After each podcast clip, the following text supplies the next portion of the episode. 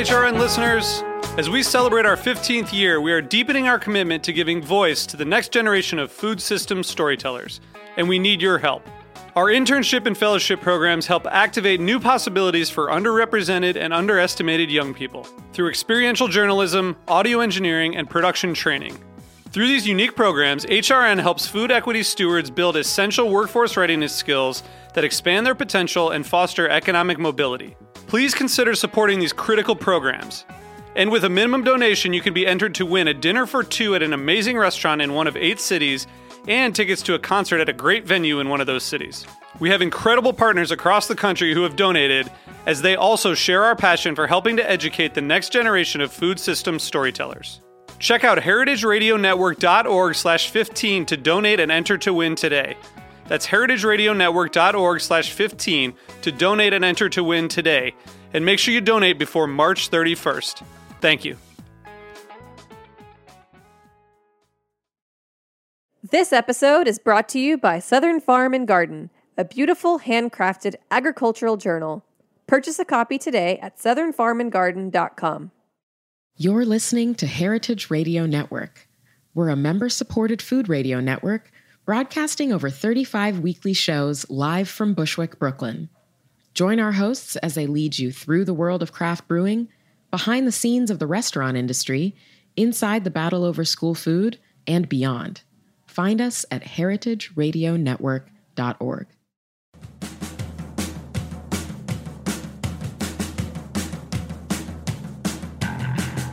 Hello, this is Dana Cowan, and you are listening to Speaking Broadly on Heritage Radio Network. Each week, I interview an extraordinary person in the field of hospitality. I am constantly on the lookout for people who are trying to help change the world in small ways and in some really, really big ways.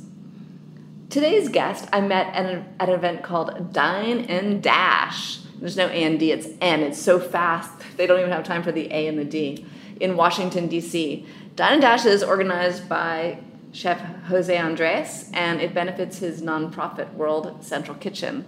An incredible organization. If you don't know about it, you have to go Google it. They do amazing humanitarian relief work around the world.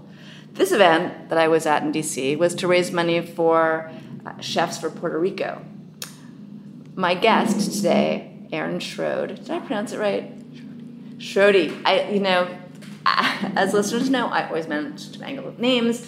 Um, is the COO of World Central Kitchen. Of Chefs for Puerto Rico. Of Chefs for Puerto Rico, sorry.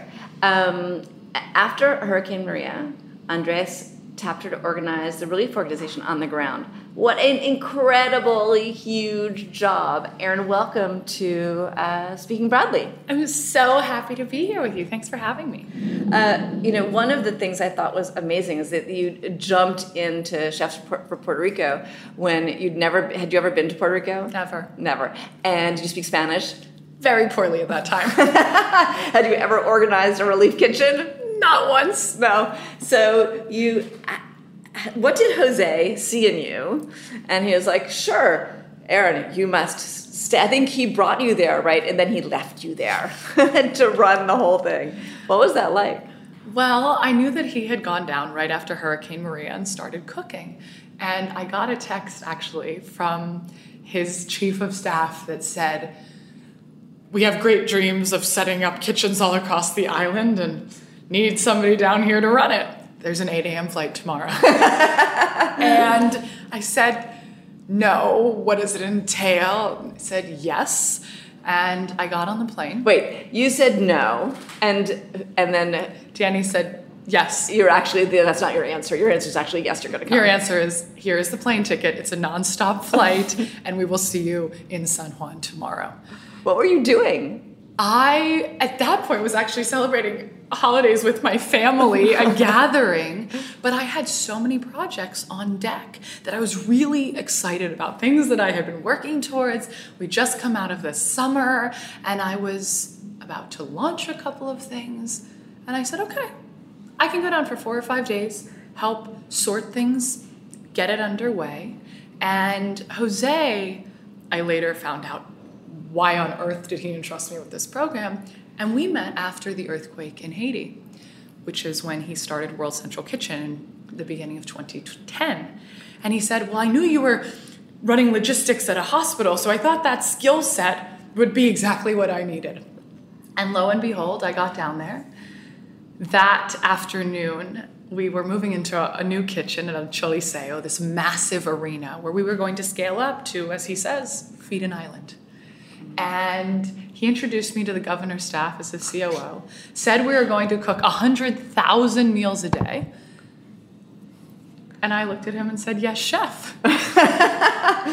Um, okay, what is going through your mind when you say yes, chef, to something that honestly seems completely impossible? Jose is a visionary.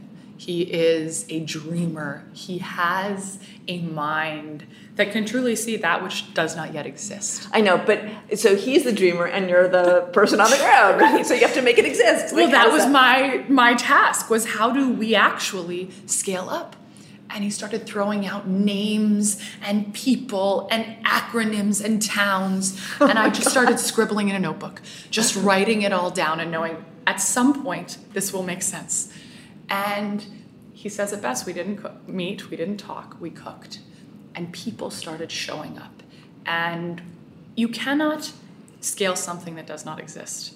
And you cannot replicate that which has not been done. So once we had one kitchen, Yeah. we had the systems in place Uh-huh. and we started to replicate that around the island i learned spanish really quickly because I, I wanted to know what my chefs were saying about me Um, but i also wanted to know how to communicate with people in the mountains and in these rural areas where there was the most need it was basically a logistics challenge the goal is to feed the people in Puerto Rico who need to be fed.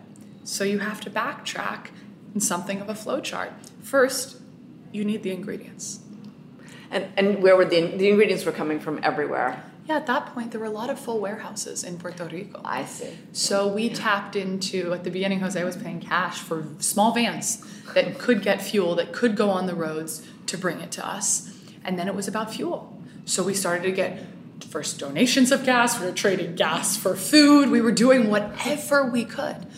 And then you have a team. And chefs can turn anything or nothing into healthy, hearty, nutritious meals. That's the secret sauce. That's what we had. Was this new approach to mass feeding, which was driven by chefs. Some came down from Think Food Group, and others Which is Jose's um, company in yeah. DC. So you had chefs showing up to cook, but also people wandering up to our door saying, Hi, I cook. Lo and behold, they were some of the best chefs around Puerto Rico.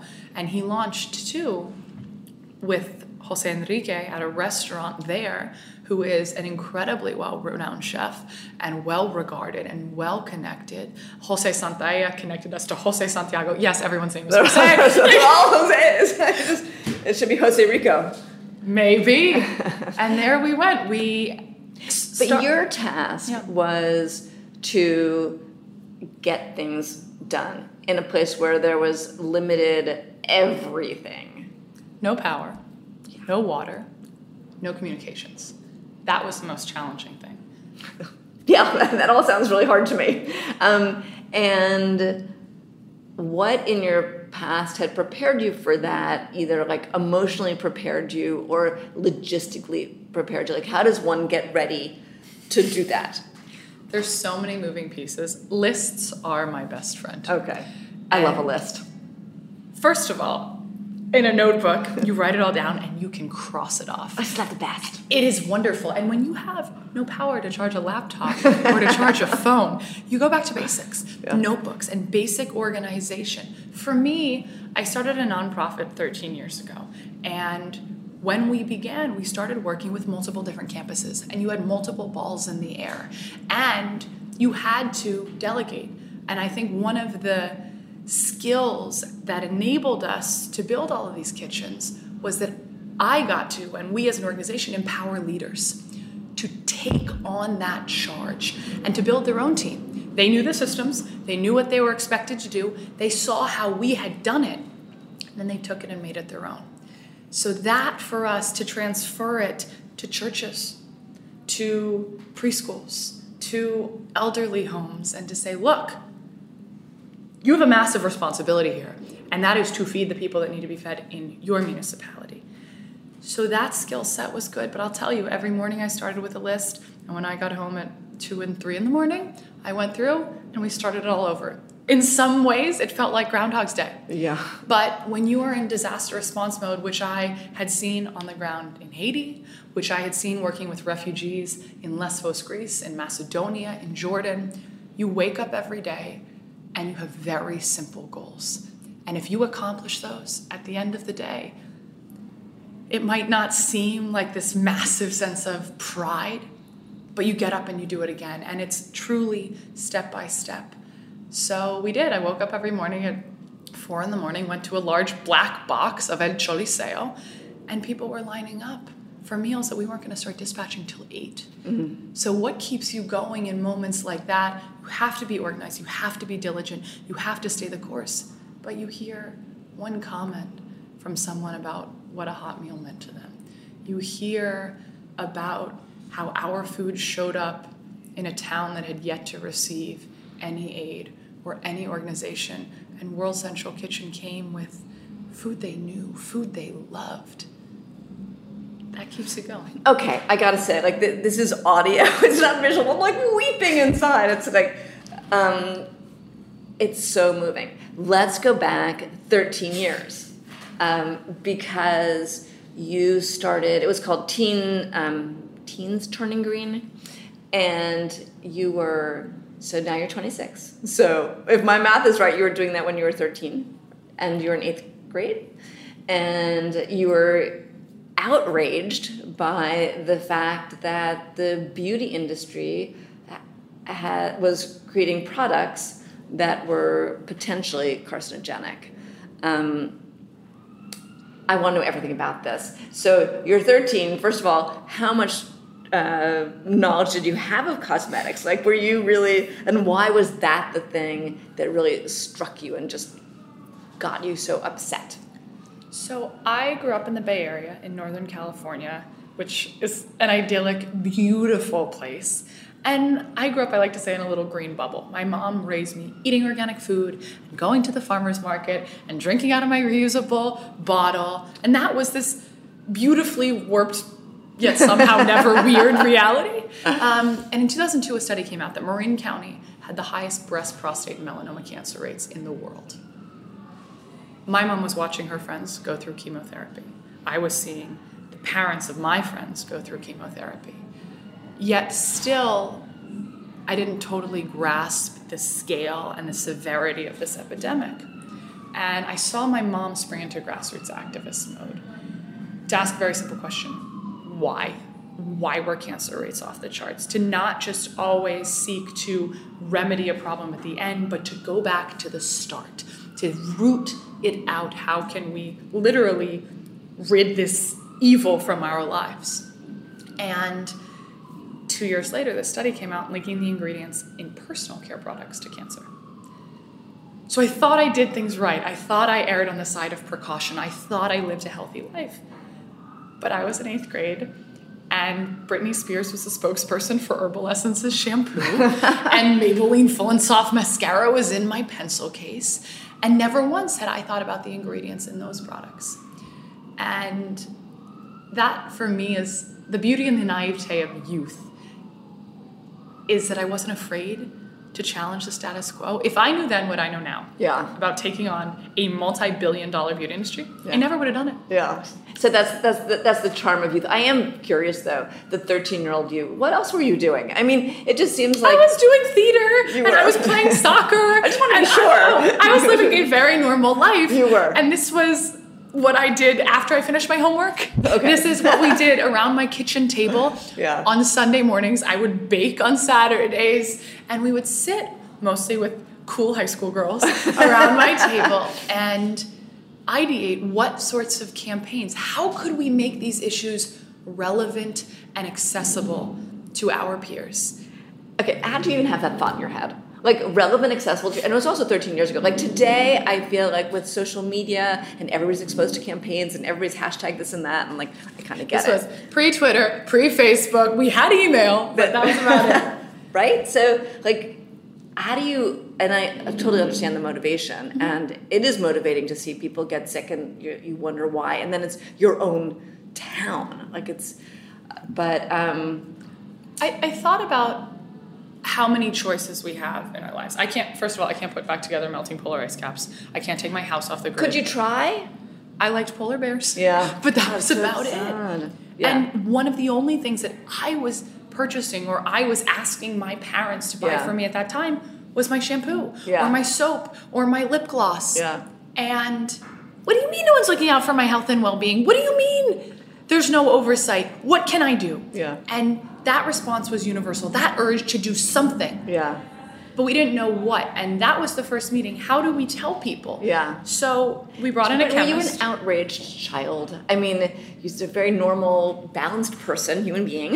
Um, you know, having known you for an hour, um, but that amount of indignation in a 13-year-old was it born of like was that the culmination of you know living this marin life where you did make so many healthy choices and you were so intentional it was. It was something that didn't fit into the greater landscape of my life at that point. Yeah.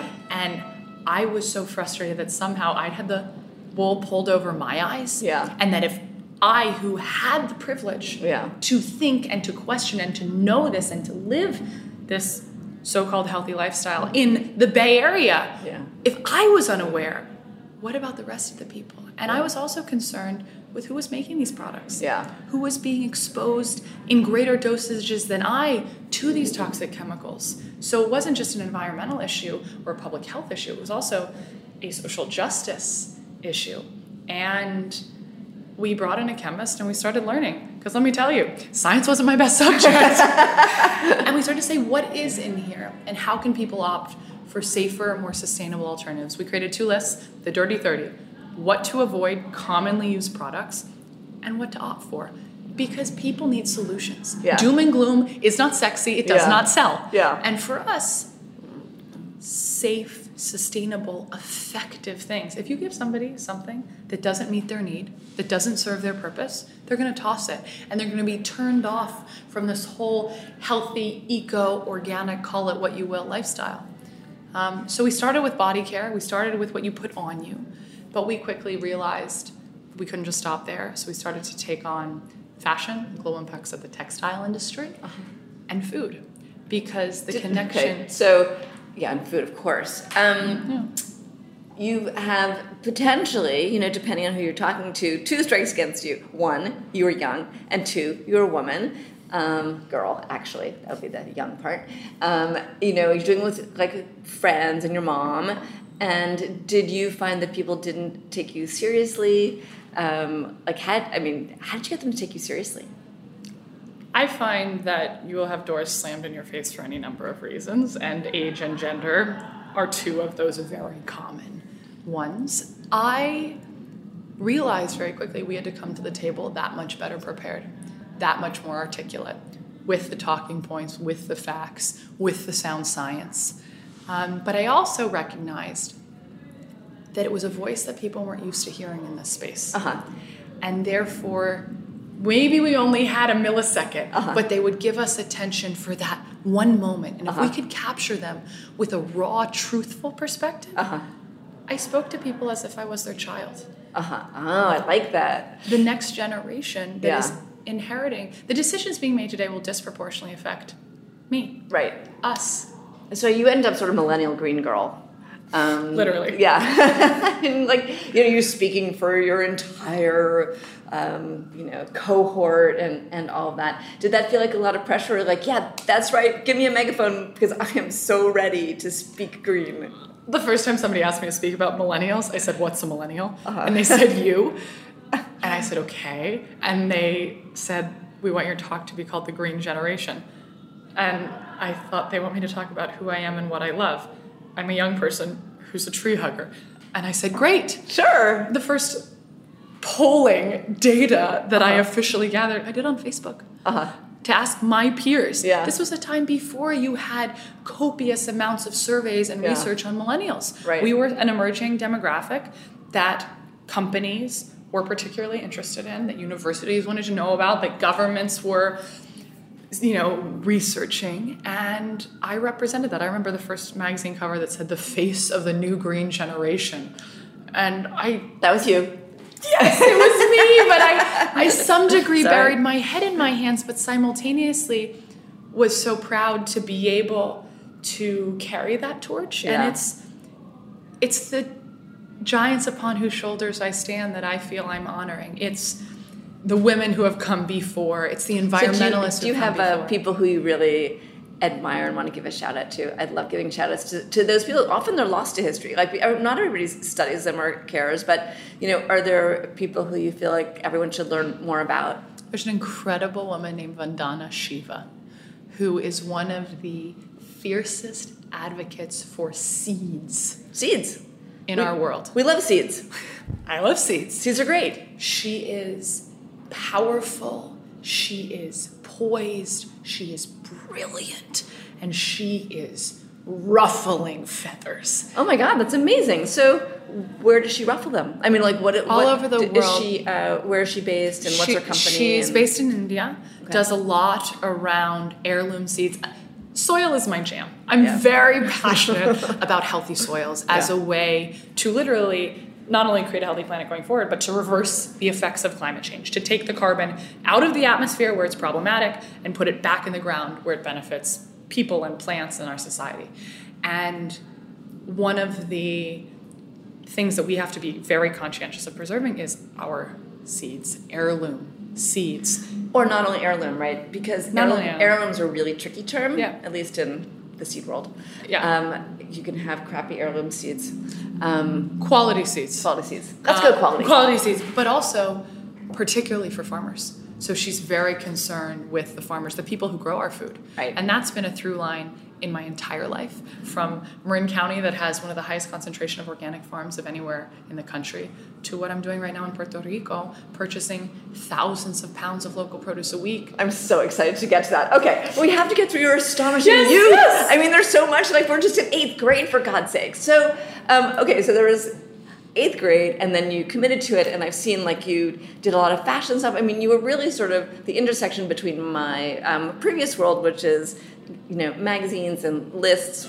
We like lists for other reasons too, like the Dirty Thirties, awesome, and and. Um, but telling people what to wear and what to buy and how to you know put together a cute home which is so uh, when i look at the work that you've continued to do there's something that is um, like that's such an interesting place to start right because you were a media darling speaking for a group but doing really lifestyle stuff and um, which is a step along the way to changing the world but it's a very um, soft way Yeah, it's a low hanging fruit. the low hanging fruit. So, but you then um, you went to NYU. Why did you choose to go to NYU? I love New York City. I have since I was a very little girl, and I got a scholarship to go to NYU and to be a part of a scholars program that allowed me also to study abroad. I spent four full semesters on global campuses of NYU. Ah, I was trying to figure out because I know you've traveled so much, and I know that you took um, five months off to do work, relief work in Haiti. I was back and forth. I was in I was in Haiti for a while. Uh-huh. I actually kind of telecommuted to NYU the spring of my freshman year, but then I was six months, five six months each in Ghana, Israel, Spain, and Argentina, studying with NYU, which gave me a purpose. I think one of the greatest things that we can do as people is to have a purpose in a place and to immerse ourselves in the culture and in the day to day life so that we're not just observers. Because when you become a part of the fabric of a community, of a city, of a country, you're better able to serve, you're better able to engage, you're better able to respond. So, when you were there for NYU, you were doing more than taking classes, I take it, because that could actually leave you just within four walls with some air conditioning, and um, you know that wouldn't be your goal. So, what were you doing like in those places that made you part of the community, which is clearly a precursor for some of this Yeah. um, work you're doing in Puerto Rico, When or I did you say Puerto Rico? Puerto Rico. in my new, in my new, Yeah. my new Boricua style. Um, when I got to Ghana, one of the things that caught my eye in Accra, in the capital city in West Africa, was the amount of plastic trash Hmm. in the streets, in the gutters, all over. Particularly water sachets, how people drink pure water. It's like a Ziploc bag, Hmm. Uh-huh. but sealed on all four sides. You bite off a corner, you squeeze out the bag, and then you Drop the bag. exactly Right. And I thought someone has to be doing something. And sure enough, there was a man hiring Ghanaians to pick them up, washing them in reclaimed water, drying them, harnessing the power of the sun, and stitching them together into tote bags, sport bags, the works. Back to your fashion life. Precisely, but also a social business Clearly, yeah. that benefited people and the environment and profit and a bottom line. And I said, Where's your education component? So I went into public schools and said, Hey guys, do you drink water? Yeah, yeah, we drink water. They see a foreigner, probably an aid worker. How do you drink water? And you would see these blank stares because no one had ever asked them what they did with these bags after Yeah. they were done. And that is the power to be a catalyst, to ask probing questions, to Or the simple ones. but to just share Yeah. knowledge and best practices. Yeah. And every time without fail, kids would come in from the yard with armfuls. What can I do? Wow. So it's the same question we asked ourselves in Northern California Yeah. when faced with a public and environmental health crisis. Right. That these young kids were asking themselves in West Africa. And I think that's what gives me hope in humanity Mm-hmm. is that inherent desire to do good and the way in which young people especially but all people can be sponges for new information and new ways of life and new systems but it's about behavior change and that's not easy Yeah. Um, I, you actually have a bunch of catchphrases. You know, the what can I do is a really important one uh, because everybody can do something. But one of my favorite ones of yours is, and I, I might mangle it, so um, I am but one, but I am one. Um, and I think that's so beautiful. Uh, can you just explain what that means to you and like how you've put that into practice? I just have to say, I too wish that you could see the smile on my face right now because you said it perfectly. Um, there's a Helen Keller quote, which is I cannot do everything, but just because I cannot do everything does not mean I will not do something. And this is my 21st century version of that. Shorter. I am but one, but I am one. I am but one is somewhat liberating. You're just one person. You can take a breath. You don't have to do it all. You can take the day off. You can spend time with your family. You can turn off your phone. You can breathe. You can say no. Because there's seven and a half billion other people in this world who are all gonna do their part. So just relax and take a breath. But you are one. so what if you did do something? What if you dared to speak up? What if you showed up? What if you had that conversation? What if you posted that photo, that quote, that petition? What if you cast that ballot? What if you refused to stand up or to sit down? Whatever the case may be. What if you launched that business idea? What if? And what if you affected one life? And that spurred another and a movement with a ripple effect that you don't even see. So it's that duality of humility, but at the same time, empowerment. Okay, so that brings us to running for Congress. you, I'm like, you can you can cast that ballot. Yes, you can cast the ballot, or you can run for office. So um, you were 25 when 24 when you ran for office. Um, there was 70 days left between the the time when you is it called register to Yeah, when I filed. when you filed between filing and um, voting, you got more than six percent of the vote, which is, I think, kind of- 21 21,000 votes. yeah, it's kind of extraordinary considering you had 70 days and no prior experience and no visibility. Um, so, why did you decide to run for Congress? Right before I was running for office in late 2015, I was doing a lot of work with refugees. And I was going to the Middle East and to Europe and coming back, and going and coming back. And my friend said, Erin, are you just going to keep going? Hmm. Good for them. And I said, I mean, the implication being there's a lot to do here. Well, there's a lot to do there, but also, what, what's the end goal? Why are you doing this? And it made me pause and reflect. And I hope everyone has, has friends in their life who turn a mirror on them. Why are you doing what you're doing? And I, I said, should pause on that because I, feel like um, my closest friend does that to me all the time. It makes me grumpy. You know, um, I had breakfast with her today and I was like, ugh, I know you're right. It's so annoying. But it's good to have those people who hold And maybe you you don't realize it at breakfast this morning, but maybe tonight you'll shoot her a note and say Right. thanks. Yeah, exactly. Okay, you're right. Um, but it's super important. And it's those that know us best Right. that say, Why are you doing? You're just going to keep going. And I said, No. If I want to affect lasting paradigm shifts, then we need policy change. And I came back, and there were governors slamming their doors in the faces of these people fleeing the very terror and violence that we are petrified of washing up on our shores. And I saw such a rise in division and in hatred coming from all sides of the equation. And I gave a speech in my hometown about the impact of place. How many times have I mentioned Northern California? Why I am the way that I am. Yeah. And all of us, to a degree that's greater than I believe we even realize or give credit to, are shaped by the physical place in which we grew up. And it's impacted my values, my professional path, my identity. I walked off stage. And two people came up to me and said, How do we get you to run for office? Oh my God.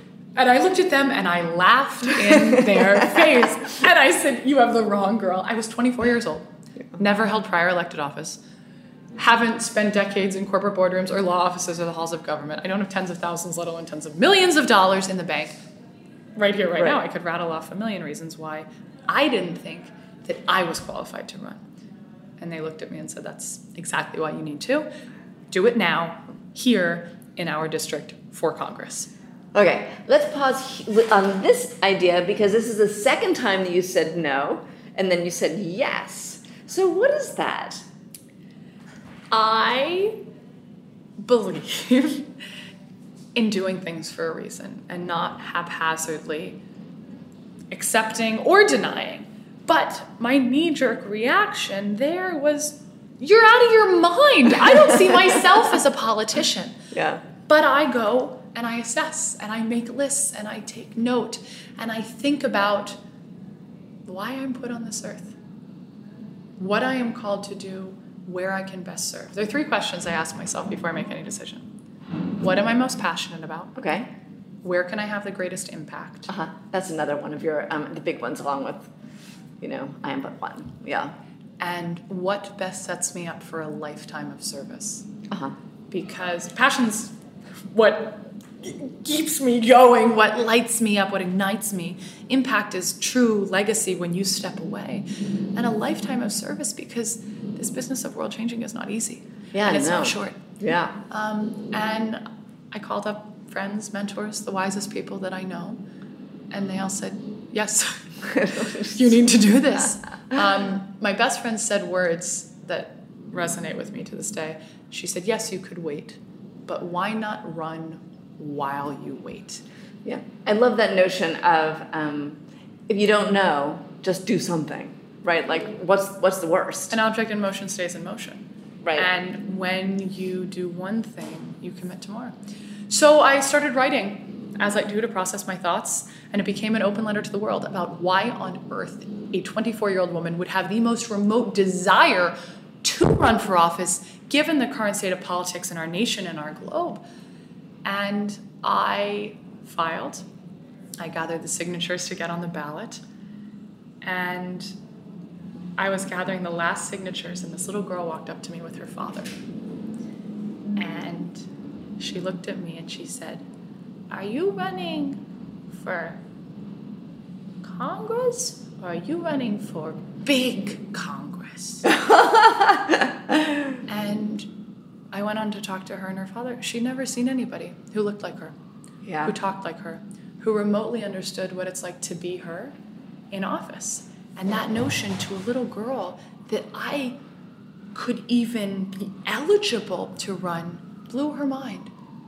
But the father thanked me for changing the frame of reference and the possibilities for his daughter. So I wrote this letter. It was a Tuesday morning, about 11 a.m. I had been up all night.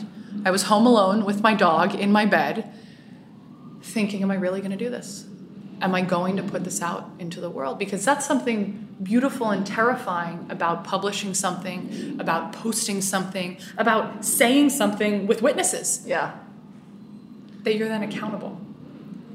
And I press post on a Medium article, sent a tweet, an Instagram, and a Facebook. And the way in which our message resonated with the world is beyond my wildest dreams. I think I think it's great to take on things that seem so gigantic. You seem to have no fear. Is that true? Do you have no fear? Fear does not enter into my day to day equation of thinking, but all of us have fear, and I think that's healthy.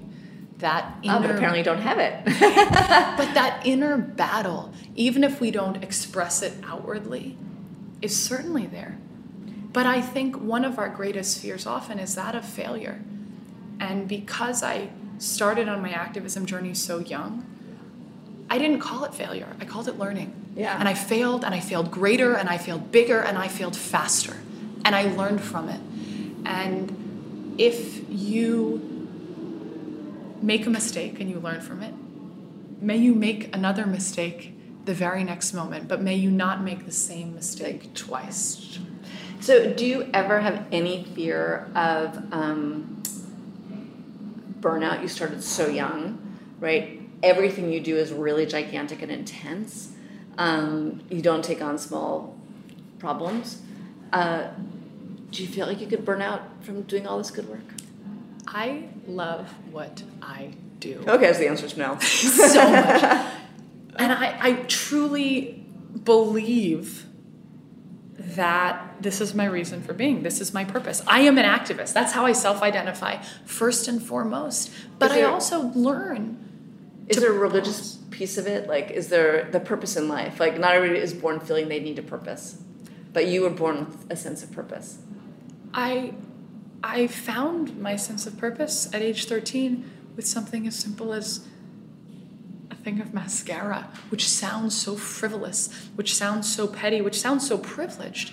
But it caused me to question everything around me, and it caused me to go back into my life, to mine my own life, and find those pain points, and those injustices, and those challenges, and convert them into opportunities for a solution. So now, sometimes I wish I could be normal. Sometimes I wish I could walk down the street and not feel the need to understand people or to align with people or to support people, but that's who I am. Um, I have an incredible tribe around me, and I know something of balance. People might not see it, but I'm so deeply fulfilled by what I do. Um, and for me, also, getting to work with food and farmers and health are things that I'm so passionate about and are also so simple. Okay, so with that, we're going to take a very quick break. And when we come back, we're going to talk about the work that you're doing in um, Puerto Rico farmers, feeding people, resilience, the stories of what you saw on the ground, and how that really gives you hope for um, humanity. So stay with us, and we will be right back after this commercial break. This episode is brought to you by Southern Farm and Garden, a beautiful handcrafted agricultural journal. Each issue features stories about food history, seasonal recipes, artisanal products, and the amazing people who bring it to your table. Packed with stunning photography, the content is fresh and educational. Southern Farm and Garden takes you behind the scenes to meet farmers, gardeners, wineries, chefs, and artists who are passionate about creating healthy, unique, and sustainable food and products that you can enjoy all year.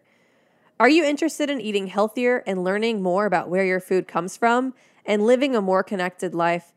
Purchase a copy today at southernfarmandgarden.com. Foodtank.com named Southern Farm and Garden one of the top 20 magazines for people who eat, cook, and grow, praising it for connecting readers with the food, the farms, and the stories behind our food system. Subscribe today or find a retailer near you at southernfarmandgarden.com. Welcome back. This is Dana Cowan, and you are listening to Speaking Broadly on Heritage Radio Network. And my guest today is Erin Schrode. If you have not heard the first half of this, I suggest you roll back. Um, Aaron is an extraordinary um, incredibly passionate person who has a purpose in life, and that is to, I don't know, do good sort of too broad. But what's your purpose?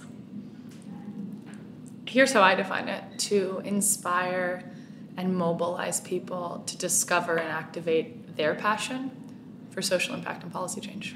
Okay, so you're trying to help others to do it, which when we were talking about what you're doing in Puerto Rico, it actually, that makes sense, right? Because for you to feed an entire island, um, you could make a lot of lists and you could organize some kitchens, but you really needed other people to take on the charge and then um, have a cascading effect and have them really be the ones in charge of feeding others. Let's talk about Rico. So it, it's where we started the show.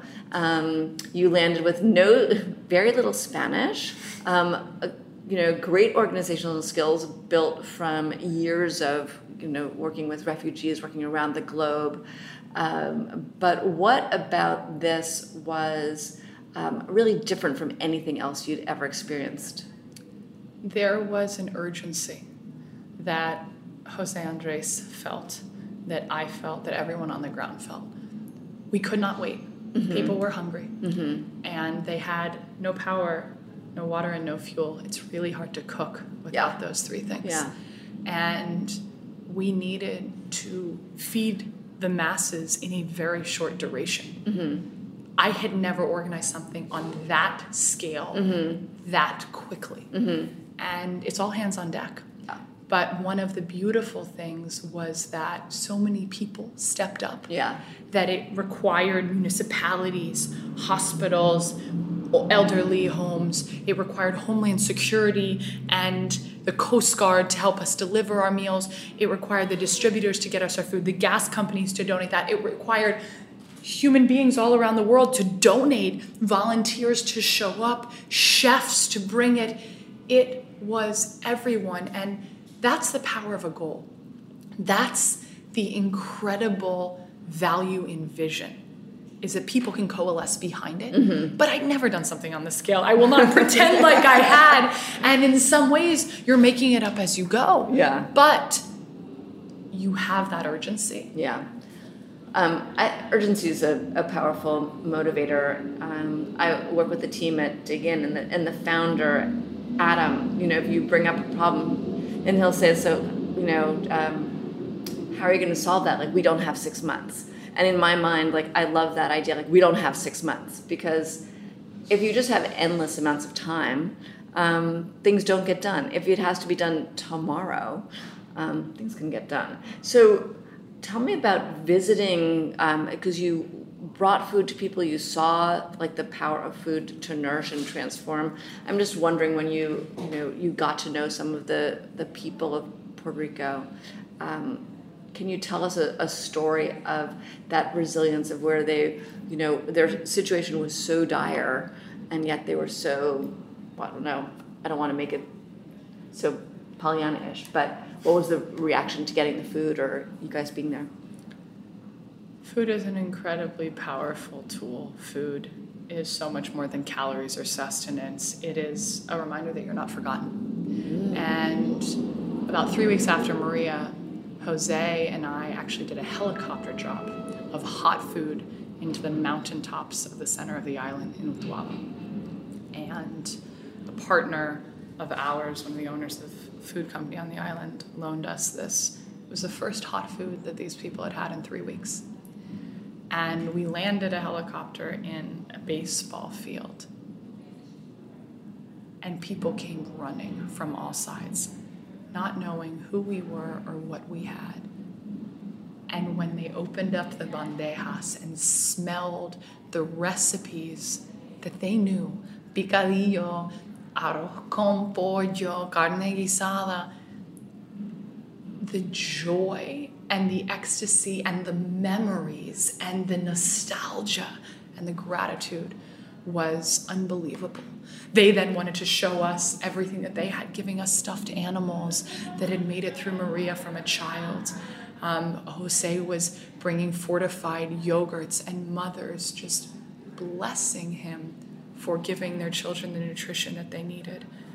Uh, I went out with the Coast Guard one night to the west of the island. And we had gotten an SOS, as we often did, largely across social media, mm-hmm. because Jose put a hashtag in front of Chefs for mm-hmm. Puerto Rico. And we heard about a community that needed food. And I was driving with the Coast Guard, and it was dark, and the road suddenly dropped off. That sounds scary. And this had happened all across Mm-hmm. the mountainous regions of Puerto Rico where roads were washed out. And it was. I would have been terrified if I weren't with the United States Coast Guard. So thank you, Alexander Hamilton, for founding it. But we were there to reach a community that was 10 minute walk down the road. And to start what I like to say at the ends of the roads first and work our way back in. Yes, our primary kitchen has always been in San Juan. but We set up 26 kitchens across Puerto Rico. When we went to Vieques, we were launching that kitchen there. Jose was serving up the food and singing and dancing as he does. and I was carrying these plates to people waiting in a line that wrapped around the block for the only ATM that was opening for the first time that day to get out resources. Um, I walked into a coffee shop near where I lived a couple weeks after Maria, and the woman behind the register looked at me and burst into tears. And I said, Are you okay? and she said, You were the first ones to show up in my town. And she had a little brother who was really hungry. Yeah. And it's those sorts of stories that keep you going. It's still to this day, we have a woman named Lola. I would say Lola single handedly has probably delivered 75,000 meals. Wow. She is a hero. Wow. She is an angel. She is whatever you believe in embodied. How did she do that? Lola started coming. We actually found her on Facebook delivering our food. And our No meals way. have a Chefs for Puerto Rico sticker. And we contacted her and said, Where are you getting the food? And she was getting it from a food truck, which were our legs and our arms out in the community. And we said, You can come directly to us and get as much as you need. Yeah. So she started bringing friends of hers cars because she does not have a car. Oh my goodness. works, driving an hour to pick up the food, which Yeah. was short compared to what some people were driving four hours at the beginning. Yeah. But Lola stayed the course. Amazing. And she would go door to door because she knew who needed the food. And she said, you know what? That family's okay. But this family, that family's bedridden. And to have those community leaders Yeah. Bringing our food to those who really needed it is why we do what we do. And so what when I think about, you know, going hungry for that amount of time, and it's not because you that's not necessarily because you can't afford it, it's because there is actually no food. Um, you know, what do you think it kept those people going? Like what what were they actually eating?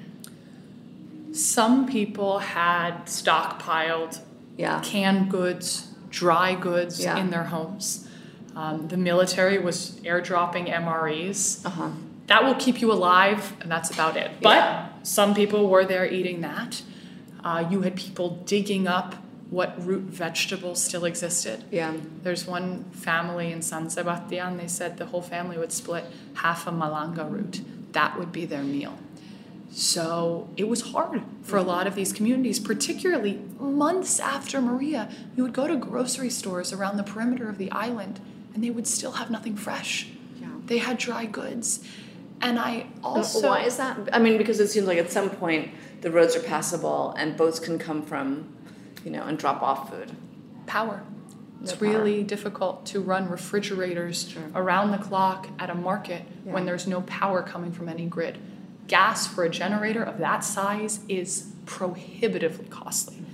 So people made do with whatever they could buy. But also, as we've continued, why we have continued to serve meals in these pockets of need is listen, if you lost maybe your whole house, maybe you were lucky you only lost one wall or two walls or a roof, but you lost your job, you lost maybe a car, you've invested your savings to get your family through the hardest of times. Saving four, six, eight dollars a day for each person in your family for days or weeks on end. I went to a community a month ago and a mother looked at me and she had half a cinder block wall and she said, That's you. I said, What do you mean? She said, That's the money that I've been able to save because you've been feeding my family. But that's that's the power of food and the power of showing up and the power of staying the course. I'm curious about the staying the course part because you know, I do a bunch of um, non, I try to do a bunch of nonprofit work, and one of the things that they say is actually quite difficult is. Um, having people stay the course, you know, like it's exciting. You know, it, there, there's a tragedy, and people come for the tragedy or the um, the hurricane or whatever, and then they go. Um, and you're still there. And how many month, how many months after Maria is it now? So we are almost 11 months Okay. after Hurricane Maria. When we first started, it was the goal was to scale up as quickly as possible. Mm-hmm. And we scaled up to cooking between 120,000 and 150,000 meals a day every day for 2 weeks because that was what was required on the island. We wish we could have made 3 million meals, but we were cooking 148,000 meals in a day. It's amazing. I mean, it's extraordinary. Completely It- extraordinary. I would not believe it if I hadn't lived it. Yeah. But here we are, and it was our team Yeah. coming together around a vision with that urgency. Jose leading the charge and everybody executing with everything they had 21 hours a day. Yeah. God. And then we continued to assess the landscape. And I think that's what's so important, Mm-hmm. especially in nonprofit work or relief work, is meeting a need. We didn't want to flood a market with free food, Uh-huh. particularly at a moment when businesses in San Juan were starting to come back online. Jose is a restaurateur Yeah. and an entrepreneur, and he wants to empower chefs and cooks and food truck owners to reopen their businesses. So we began to focus even more on our remote kitchens in places where business still is not back or at a fraction of what it is. And making sure that they had access to food. So we were cooking about 65,000 meals a day for a month, and then another 40,000 meals a day for a month. And we thought that it would continue to tail down. Jose outlined a 21 day Marshall Plan. And then we were getting close to 21 days, and it was far too soon to close down. So we extended and we did a big Thanksgiving dinner to thank everyone who stepped up. And we said it's still too soon. And our Puerto Rican team, I'm very proudly the only gringa on the team, they said it's too soon. And I relayed that back to the World Central Kitchen leadership. And in January, I organized a meeting with 89 farmers, together with chefs and restaurateurs, and said, listen, I don't know exactly what I'm here to tell you. Mm-hmm. I want to listen. I want to understand what agriculture looked like on this island prior to the mm-hmm. hurricane, what it looked like, what it looks like now, and what it, your vision is mm-hmm. for where it can go. And I can buy anything you've got. Because at that point, I was still Right, sure. cooking Yeah. with our kitchens 20 plus thousand meals a day. And their harvests were just starting to come after Maria. Their lands had been desecrated. It takes a long time to clear it, particularly without heavy machinery. Till it, get used to the new climate, plant it, see what comes, what works, what seeds, what sprouts. So, showing up with 96 pounds of carrots, okay.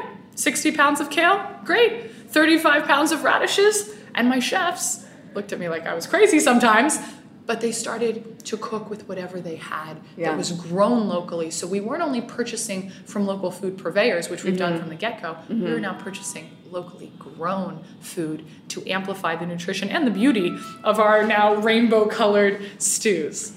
So you're there now working with farmers. Um, I think World Central Kitchen is giving farm grants. And do you expect, first of all, I want to know, you went for four days. And um, even that was like, well, I've got some other things on the burner. Um, what was it like to really upend your life and say, okay, I'm committing to this. I'm not leaving till it's time? When I first went, Jose asked me very quickly, I need 21 days. I said, okay, I have two commitments in that 21 days. I can clear it. This matters more. I was so focused on work that everything else in the world fell by the wayside. I literally had no idea what was going on in global news. Am I proud of that fact? No. But sometimes your work necessitates that sort of laser focus. And I believe that what I've been able to do in Puerto Rico is thanks in large part to me putting on those blinders and mm-hmm. being absolutely 100% in 24 hours a day. I did not post on Facebook or Instagram for 76 days. and I love sharing and I Yeah. believe in the power of telling stories and amplifying these messages. And when I finally paused in December, I realized that it had been two plus months of my life doing some of the most important work with the most incredible team to serve those most in need. And it wasn't until that moment that I thought, wow, I, I live in Puerto Rico now. and my friends kept asking, when are you coming home? And now they've started asking, when can I come visit? Oh, that's an amazing switch. So you're there for the for the long haul. Although I imagine your life has always involved travel. Yeah, starting in um, the spring, I started to go and come from Puerto Rico. I'll tell you, Puerto Rico's open for business. Yeah. And there are incredible restaurants and hotels and agro-tourism and natural beauty. And it's one stop from anywhere in the US. So the ease of that location to get where I need to get makes living there very simple. But I also believe that we're only as good as how much better we respond in the next disaster. And unfortunately, that's not an if, it's a when. And we are in hurricane season right now. And we know that climate patterns are getting more intense and more frequent. And another storm will hit Puerto Rico, um, whether it's this year or hopefully decades to come.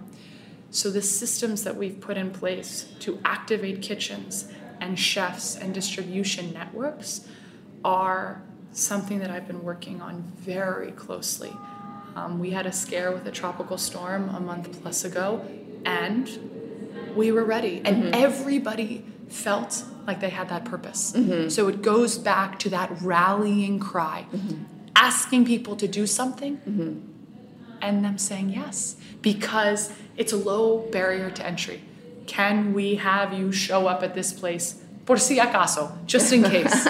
um, so we are also doing these farm grants. We're committed to Puerto Rico for the next at least couple of years because agriculture, again, is not an immediate process, and investing in infrastructure and development and capacity is going to take a while. But as an organization that's rooted in chefs, we're also very passionate about the connection between farmers and the food scene in Puerto Rico, which is one of the best in the world. It's awesome. And you got to try our chefs at Dine and Dash. I did.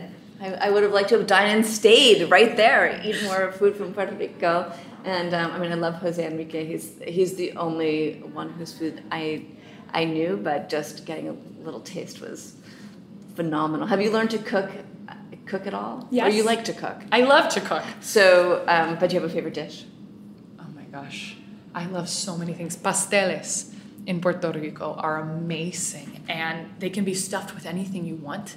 And as someone who's very passionate about fresh seasonal vegetables, to see the creativity of chefs of what goes in there and to pack the masa, the, the meal around it, and it just melts in your mouth. oh, I love It's, make- Puerto making you making you hungry. And Um, plantains. and plantains. and guineos, which are their bananas, escabeche, fried, boiled, mashed. There's so many things you can do with a plantain. Okay, so we're, we're coming to the um, the end of our time together. I wonder, um, you ran for Congress once. Um, would you run again? Yes, I never did something where I felt more relevant, where I felt people coalesce with such an urgency, and I believe that yes, you can change the world through disruptive startup models. You can leverage technology to take media to new heights. You can delve into the depths of science and research and education. You can use nonprofits to literally save lives and change the world. But you can't count politics out of that equation. You can't count policy out of that equation. You can't exclude the power and importance of legislation and the government structures upon which our country is built. And that doesn't just mean federal, that means state, and that means local. The importance of city councils and supervisors and PTAs and mayors, it all matters. And we started literally around my kitchen table, but in my hometown, working to change the paradigm for young people in one little place on this globe. But the skills that I learned there around organizing, around educating, inspiring, and mobilizing people towards solutions is something I believe passionately about in my hometown, in Puerto Rico, and all around the world. That's such an elegant way to um, to bring this to um, to a, a, close. So I want to thank you, Erin, for spending your time with me today because you're not so often in New York. And um, thank you for dropping into speaking broadly. If people want to follow your great work or make a donation to World Central Kitchen, um, where do they find you and how could they donate? So I'm Erin Schrode, E R I N S C H R O D E. I'm the only one in the world, so I'm on Instagram, Facebook, Twitter, like that. And World Central Kitchen is as well at WC Kitchen on most social networks. And you can go to worldcentralkitchen.org slash donate and follow the journey unfold. Hashtag Chefs for Puerto Rico at Chef Jose Andres is my brother, my dear friend, our, our wild, wonderful leader. Um, we stay the course. We stay the course. And this is FW Scout. That's how you can find me on Twitter and Instagram. And thank you all for listening and looking forward to having you back and for another great episode next week. Have a great week.